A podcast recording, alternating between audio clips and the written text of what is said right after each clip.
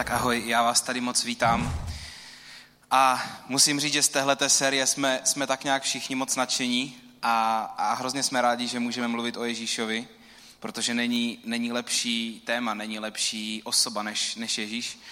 A e, jsem rád, že můžu navázat na Steva, který minule, náš host e, z Austrálie, e, mluvil o tom, že Ježíš byl člověk. A protože byl v lidském těle a byl zároveň Bůh i člověk, tak nám může rozumět.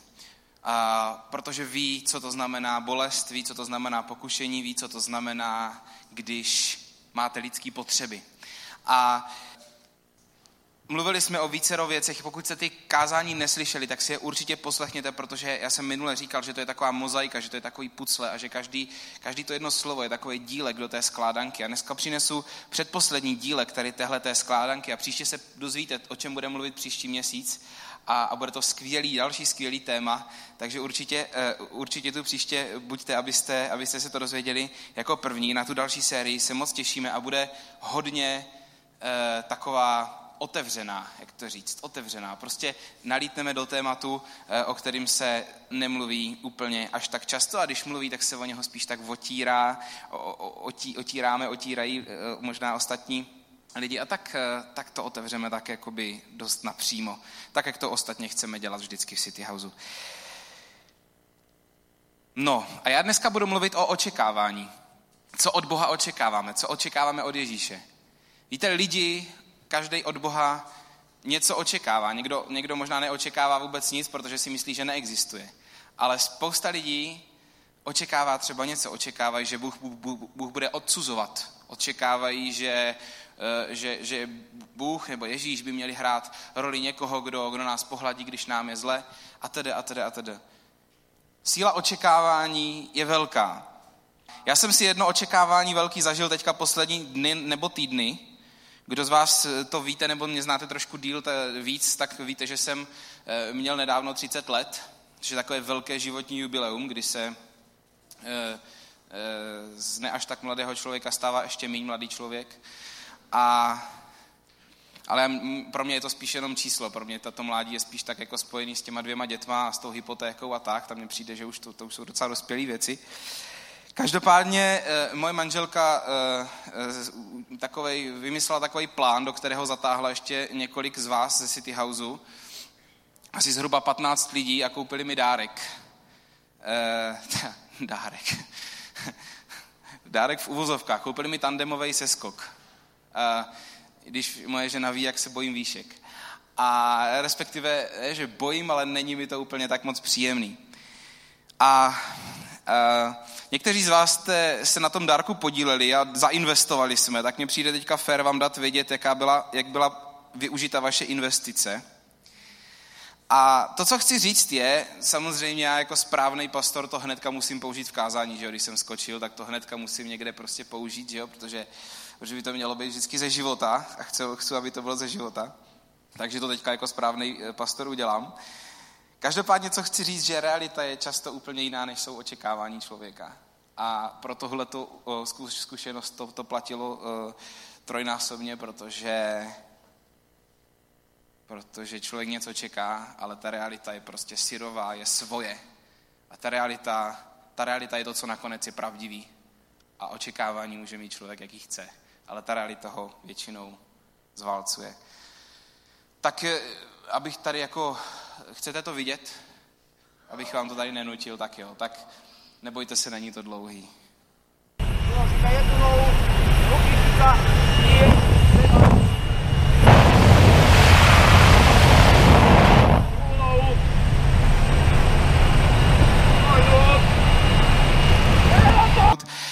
No, Moje kamča mi to vysvětlila tak, že jsem, že jsem neměl vymýšlet na, na křesťanský festival Christfest téma Fearless, generace bez strachu, že by jí to jinak nenapadlo. Tak jsem si říkal, když už jsem to vymyslel, takže že do toho půjdu. Uh, bylo to tisíc kilometrů za mojí komfortní zónu, nevím, jestli to bylo vidět z mýho výrazu. Každopádně psal jsem to na Instagram, pokud vám přijde, že člověk při seskoku vypadá jak idiot, je to pravda, ale nesmějte se, nejdřív si to skočte a pak se pobavíme že nejvíce smějou ti, co to ještě neskákali. To dokáže každý. Tak.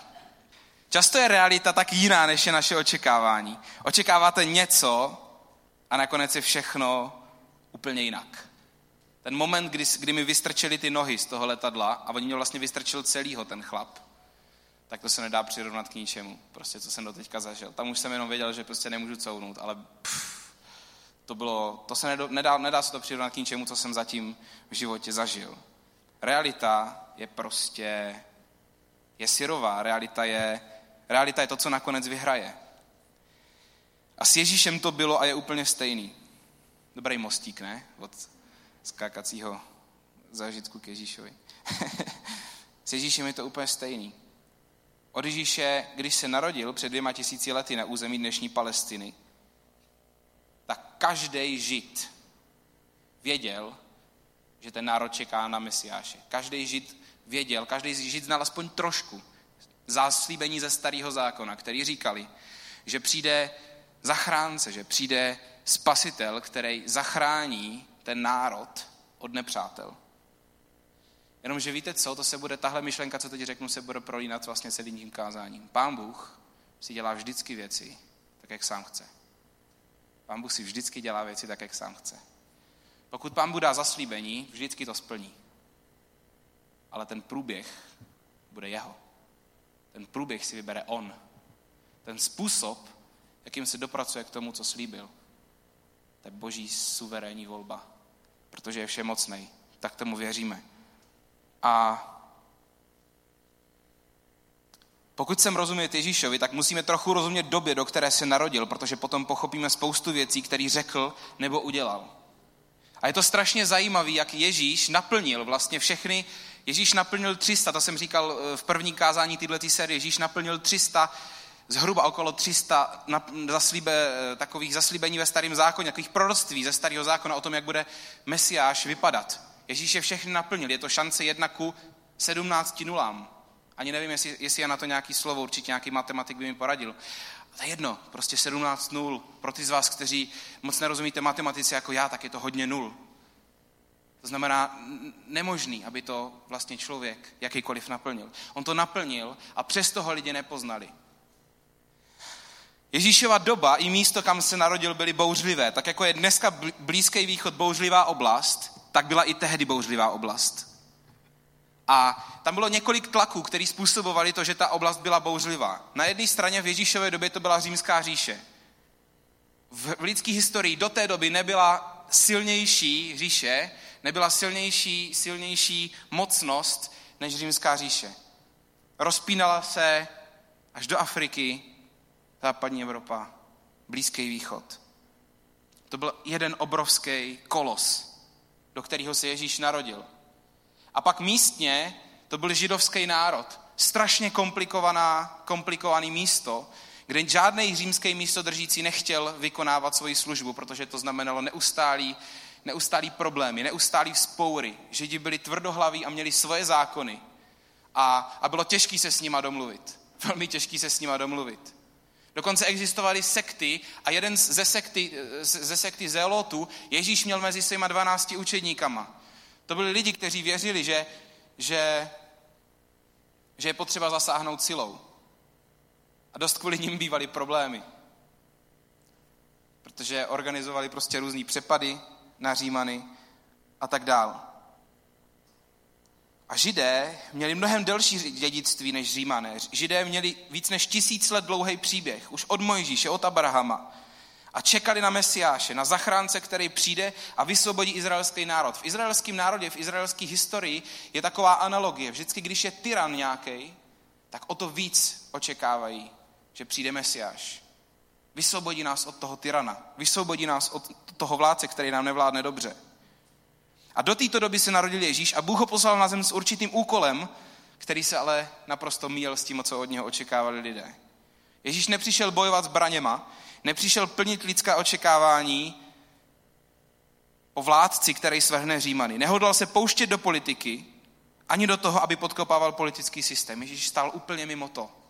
Ale nakonec, když se na to podíváte z historického hlediska, tak se postavil úplně nad to.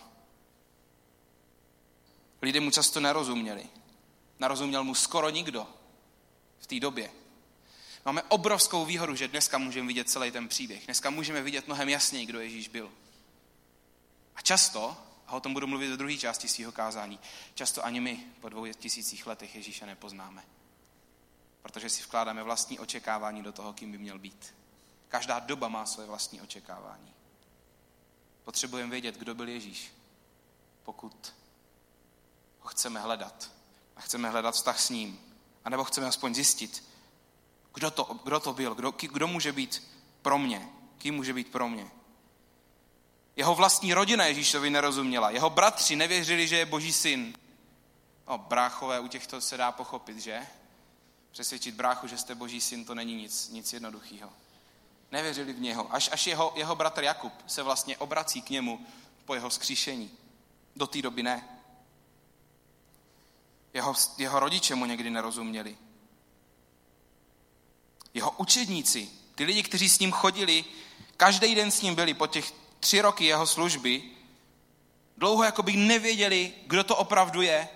A přichází jednou strašně zvláštní moment, kdy se jich Ježíš ptá, tak jako by zvídavě, říká, za koho mě pokládají lidé, tak mu říkají, za koho pokládají lidé. A pak, pak se jich ptá, za koho mě pokládáte vy. A Petr se nepřihlásí, protože Petr se většinou nehlásil, Petr většinou vyhrkl něco, tak Petr vyhrkne si, si Mesiáš, syn živého Boha. A Ježíš mu říká, Petře, to máš od Boha, to není z tvojí hlavy. To zní moc chytře. to není z tvojí hlavy. A od té chvíle Ježíš jako kdyby je tam takový zlom, kdy Ježíš začíná mnohem víc mluvit o tom, proč přišel na zem a říká, já jsem přišel umřít. Vy si furt ještě myslíte, že já svrhnu Římany. Dokonce jeho učedníci si to mysleli. Ale já, jsem, já ne, já jsem přišel umřít. A ten stejný Petr o pár sekund později, ten stejný Petr, který říká, ty jsi Mesiáš, syn živého Boha, strávil s Ježíšem už nějakou dobu, viděl ho dělat zázraky, dokonce jeho bratři ho viděli dělat zázraky. Je dokázaný, že několik zázraků, včetně nasycení pěti tisíců lidí, ho viděli dělat jeho bratři. A nevěřili v něho. Protože to furt byl brácha. Taky mu možná nerozuměli. Mysleli si, že bude mít meč u pasu, když je opravdu mesiáš. Ten stejný Petr, který říká, ty jsi mesiáš, syn živého Boha, o pár sekund později, když Ježíš říká, tak OK, ty víš, že já jsem mesiáš, tak já ti teď něco řeknu. Já musím zemřít. Já půjdu do Jeruzaléma a tam mě budou mučit a tam mě zabijou. A Petr si ho najednou pár sekund potom bere stranou a začíná ho napomínat. Ježíši, to nemyslíš vážně. Jak umřít? Ty nás máš vysvobodit. A Ježíš si ho bere stranou, aby ho nestrapnil. Myslím si, že všichni si tam mysleli to stejný a Petr si dívá na ostatní, říká si, kluci v pohodě, já mu to vysvětlím. Bere si ho stranou a říká, co, co blbneš? Teď teda jsi mesiáš, my za tebou jdeme, teď nás, nás máš vysvobodit. Jak umřít? Jak umřít? A Ježíš si říká, no tak kluci, budu to muset vysvětlit já vám. Bere ho zpátky a reaguje na něho dost ostře před všema ostatníma učedníkama. Říká, je to tak, jak říkám. Já vím, co říkám. Já budu muset umřít. Dokonce jeho učedníci si mysleli, že to udělá nějak. Nějak, že luskne prstem a pán Bůh se stoupí a všichni římaní padnou a Židi tam budou oslavovat, že je zachránil. Židé očekávali, že to bude celý o nich. Že přijde Mesiáš, který je zachrání. Ale Ježíš si to udělal celý po svým. Udělal si to po svým a udělal to, udělal to hrozně zvláštním způsobem. Tím, že zemřel.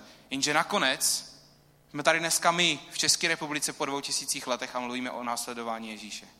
A furt nám to dává smysl. Takhle nějak to Ježíš myslel. A Židi si mysleli, že jsou, že jsou tím jediným cílem, proč Ježíš přišel. v podstatě Ježíšovi nerozuměl skoro nikdo. Když se to stalo, že Ježíš umřel, on jim říkal, já budu, já budu mučený, já budu, já, budu, já, já, já zemřu.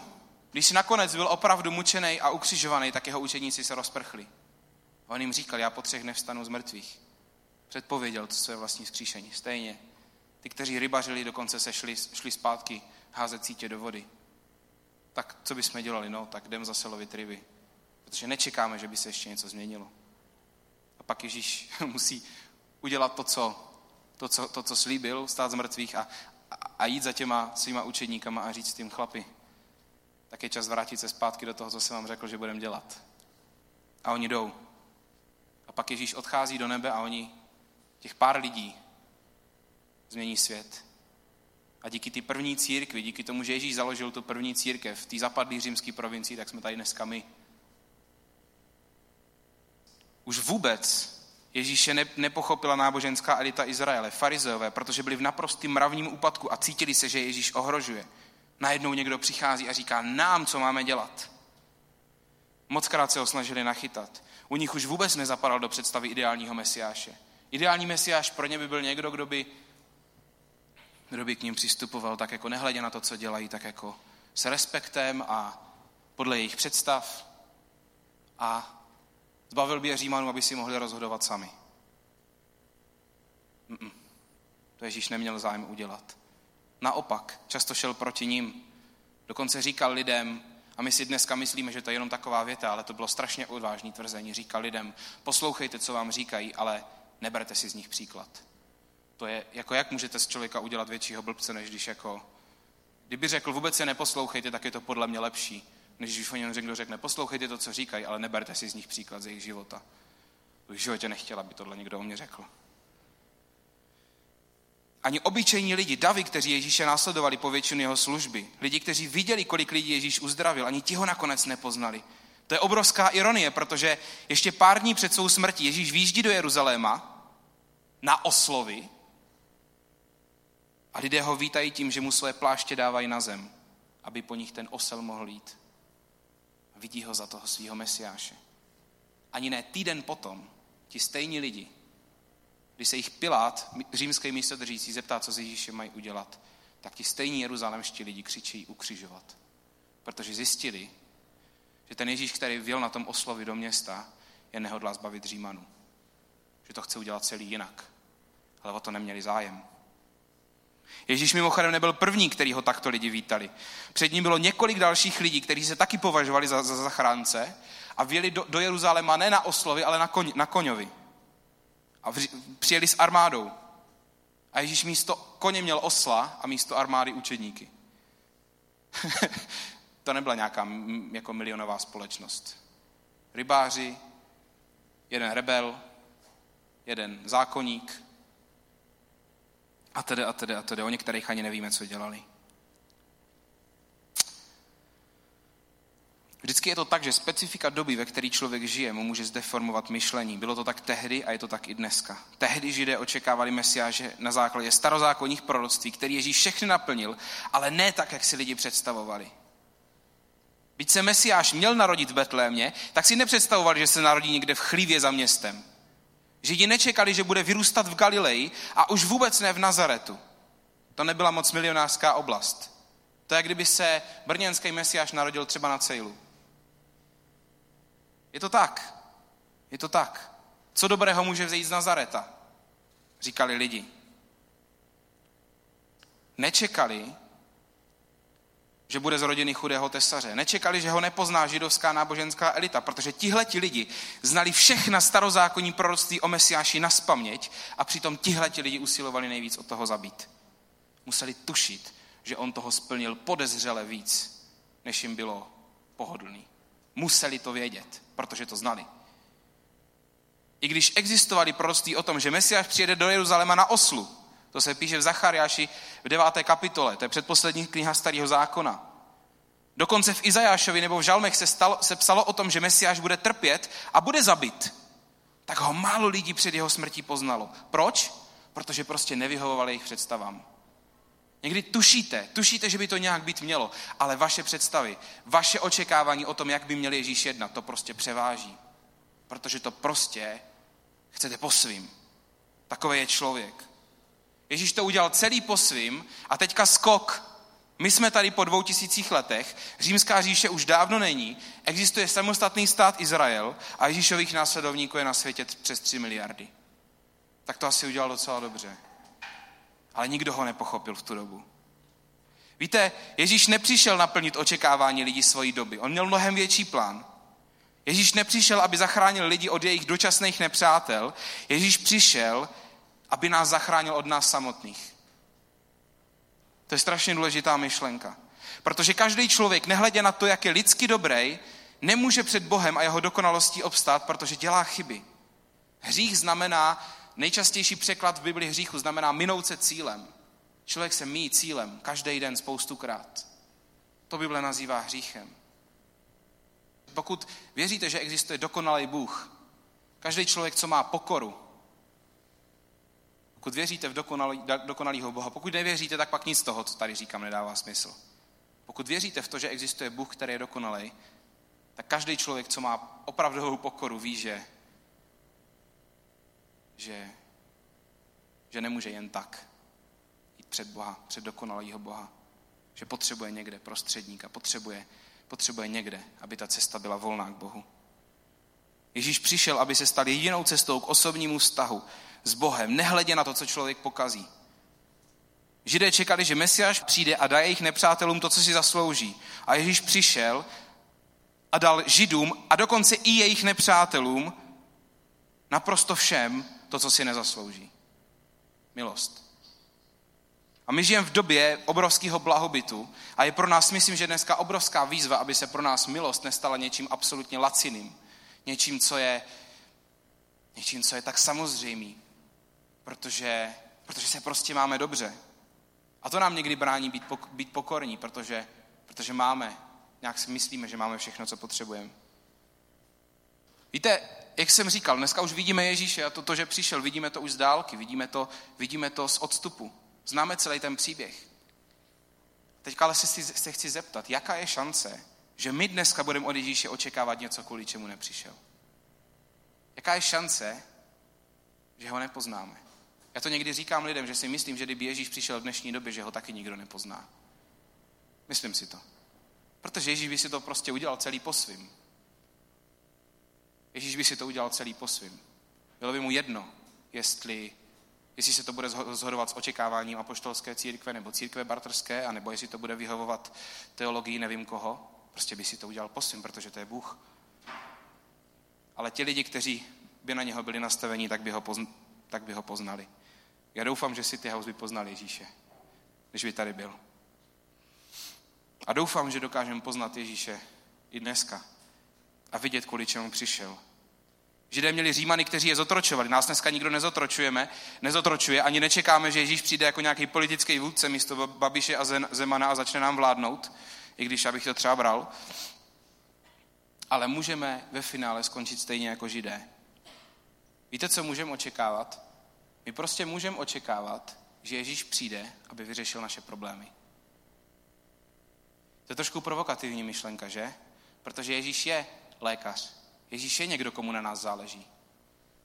Ale pokud mineme ten základní důvod, proč Ježíš přišel, aby nás zachránil od nás samotných, a budeme tam vidět jenom toto, že Ježíš tu je, aby okolo nás skákal a aby vyřešil to, co bebičko, který, se kterým my teďka zrovna nějakým způsobem bojujeme, když si luskneme prstem, aby Ježíš přiběhl a hnedka, hnedka udělal to, co si přejem, pokud tam budeme jenom toto, tak ho míme.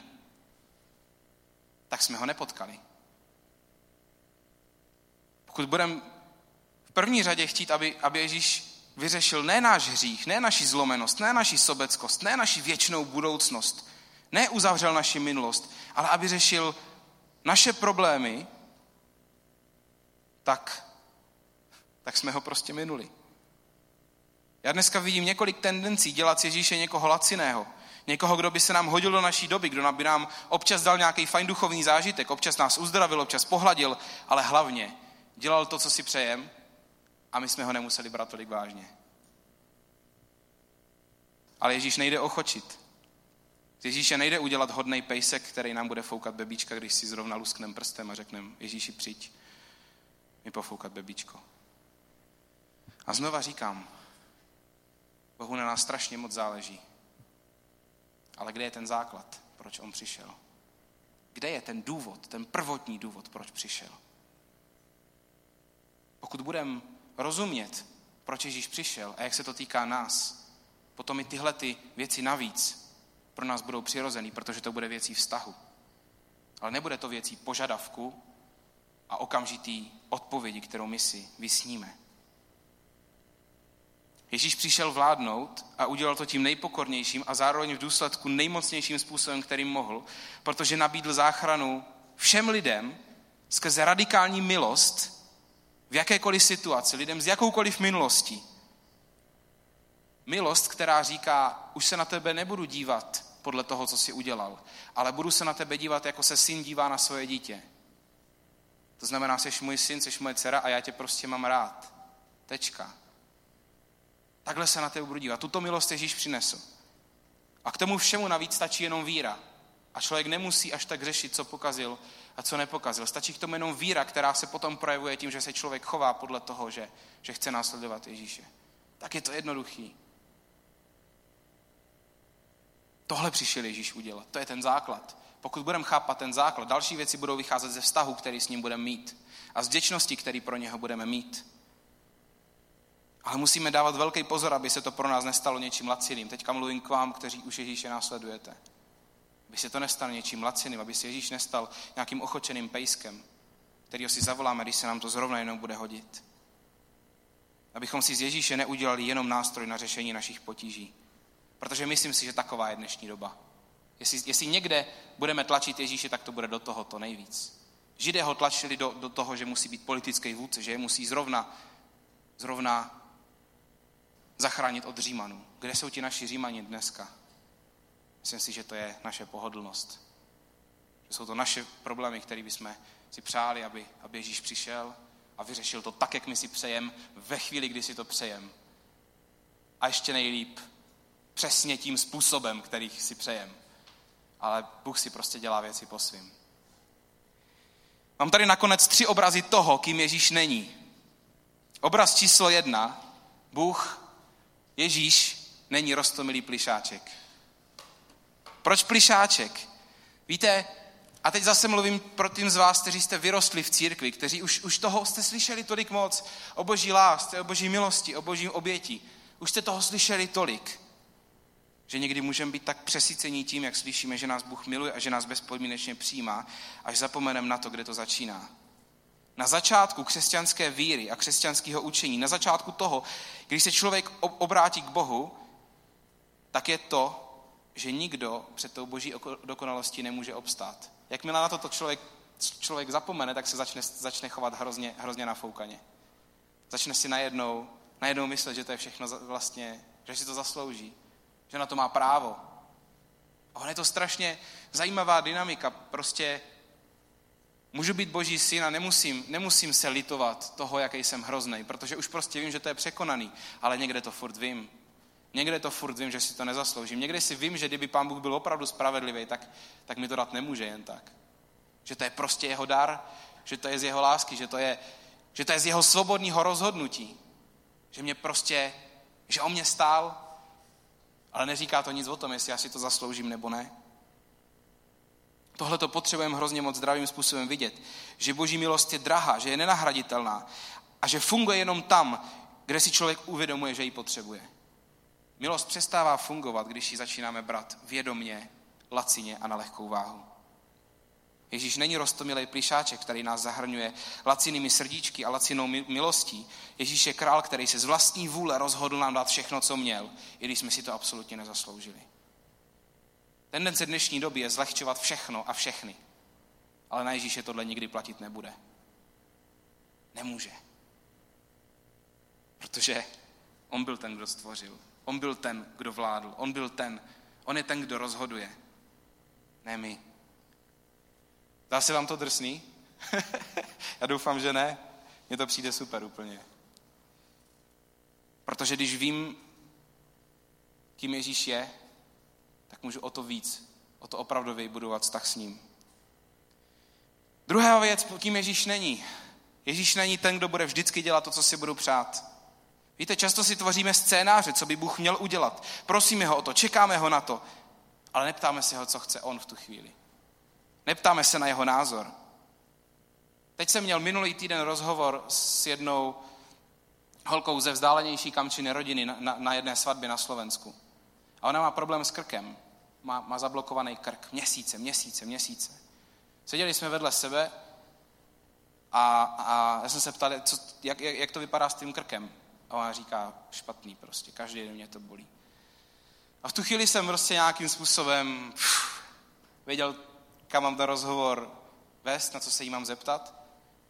Přišli jsme vlastně na to, že její jedinou modlitbou je Bože uzdrav můj krk.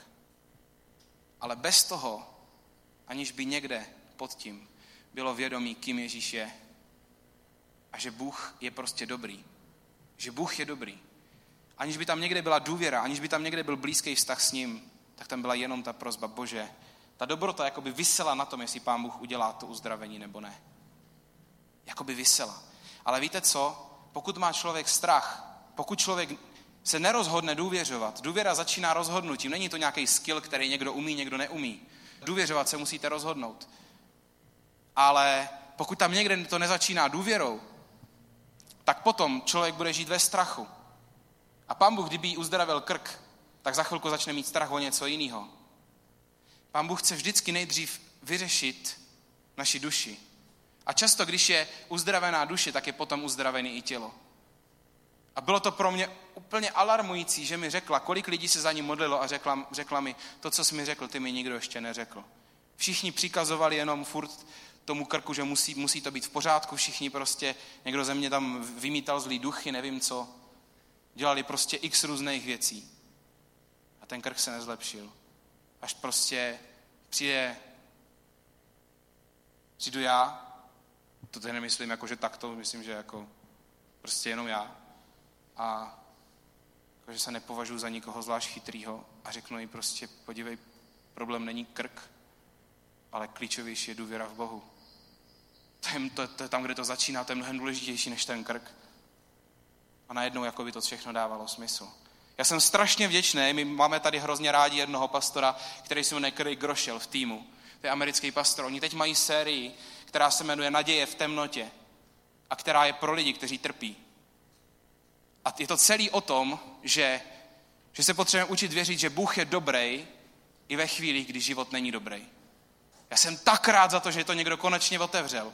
Že to otevřela nějaká velká církev, protože se o tom mluví. A tolika lidem to pomáhá. Protože až příliš často, když trpíme, tak ne, ne, ne, nejdeme jako první za Bohem.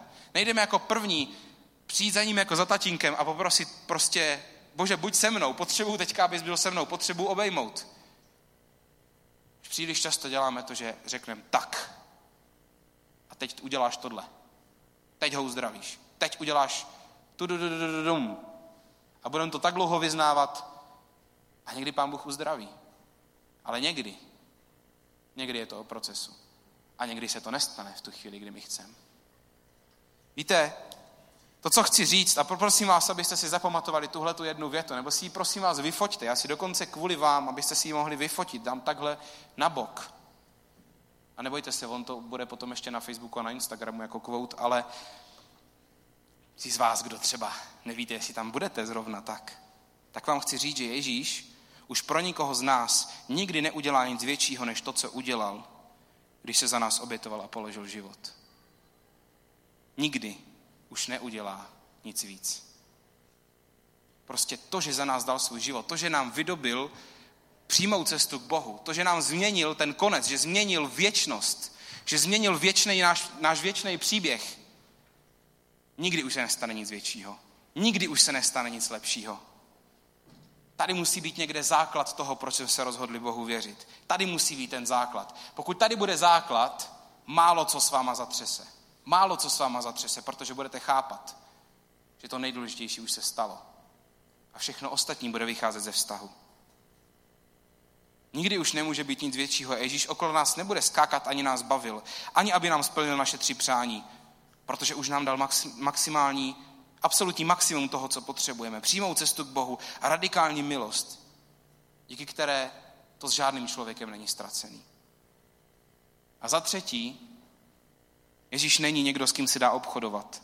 S Ježíšem se nedá ani obchodovat. Já ti dám toto, ty mi dáš toto. Já budu chodit do církve, dám ti dám dokonce 10% ze svých příjmů do církve, tomu se říká desátek, dám tady tohle, to udělám tady tohle, to budu si číst Biblii, budu dokonce se snažit mít rád lidi, budu se snažit eh, být hodnej ke své ženě a ty mi za to uděláš pěkný život.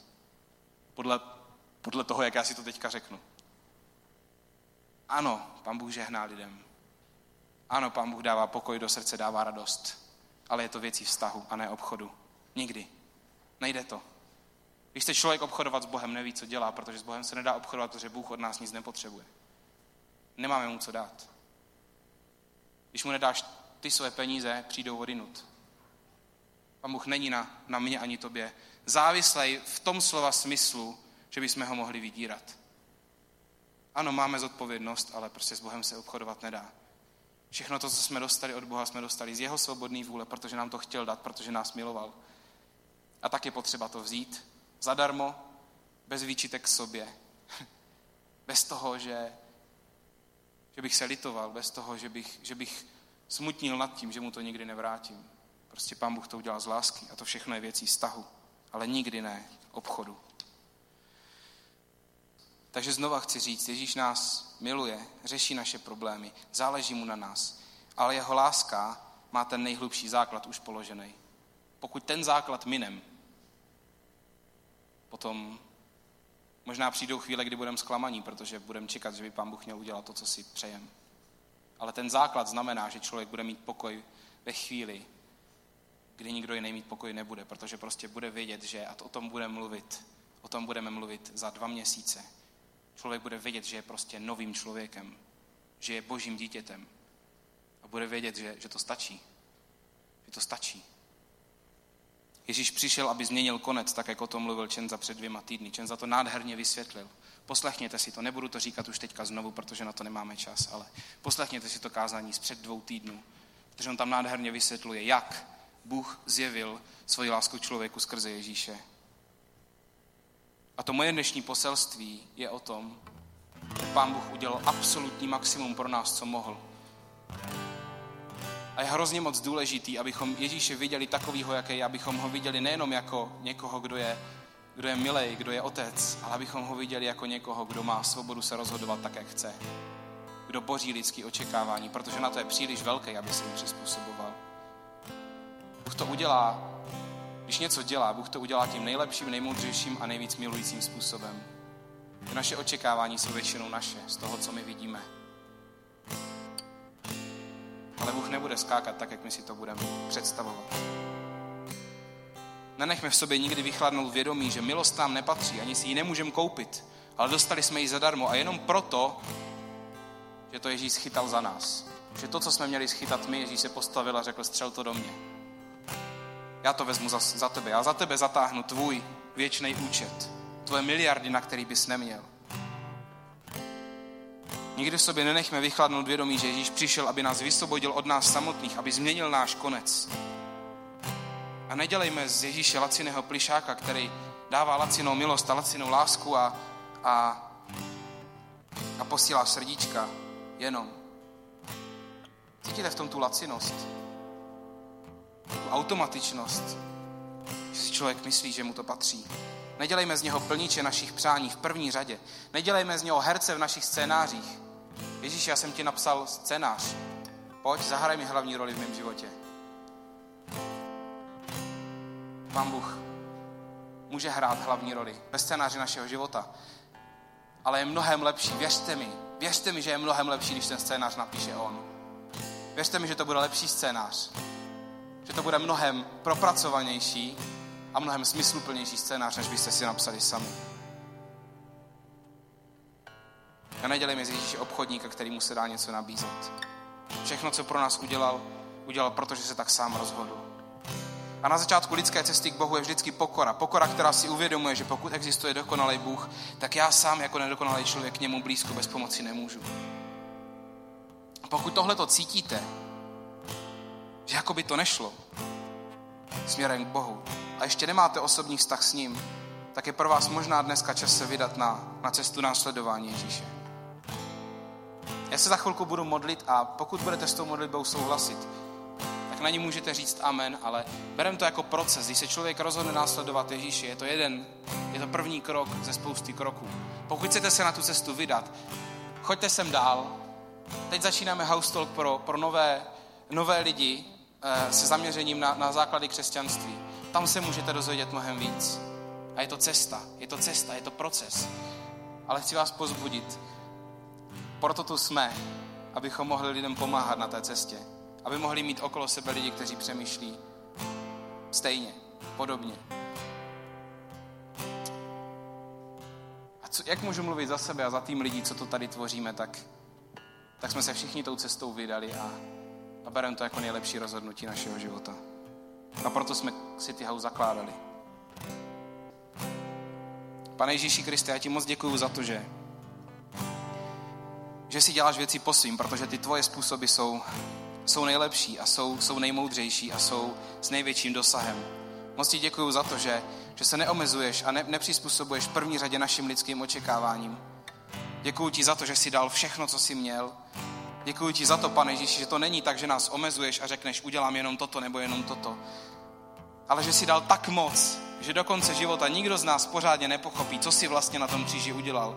Ne, nedá se dojít k tomu konci, nedá se to docenit pořádně. Vždycky budeme moct nacházet, vždycky budeme moct zjišťovat, co všechno, co ještě znamená, jak moc radikální to tvoje vítězství je, jak velká moc v tom je a jak velký význam to má pro nás. Dej, pane, ať se tam vracíme. Ať se každý z nás vracíme k tomu kříži, kde se to celé stalo. Kde ty si řekl, že, že smrt je poražená. Kde ty si řekl, že je konec, že je dokonáno. Že smrt a hřích byly poraženy. Protože ty si za nás chytal to, co jsme měli schytat my. Pane Ježíši Kriste, teď ti přináším každého člověka, co je tady a chce k tobě jít blíž. Chci tě Ježíši prosit, aby si každýho z nás vedl na cestě za tebou, na cestě následování tebe. Chci tě poprosit, aby si tohleto téma i další témata, o kterých budeme mluvit, pane, použil k tomu, aby každý člověk, co je tady, mohl udělat vždycky o krok blíž k tobě. Tak tě do toho zvu Ježíši a chci tě vyvýšit jako někoho, kdo pro nás udělal absolutní maximum a děkuji ti za to. A nechci nikdy ve svém vlastním životě, pane, ti vymýšlet, vymýšlet scénáře, ve kterých ty bys měl hrát, ale chci naopak já se stát součástí tvýho scénáře. Pane, a děkuji ti za to. Děkuji ti za to, že ho pro mě tvoří, že tvoří scénář pro City House. A díky ti za to, že můžem hrát v tom tvým příběhu, pane. Amen.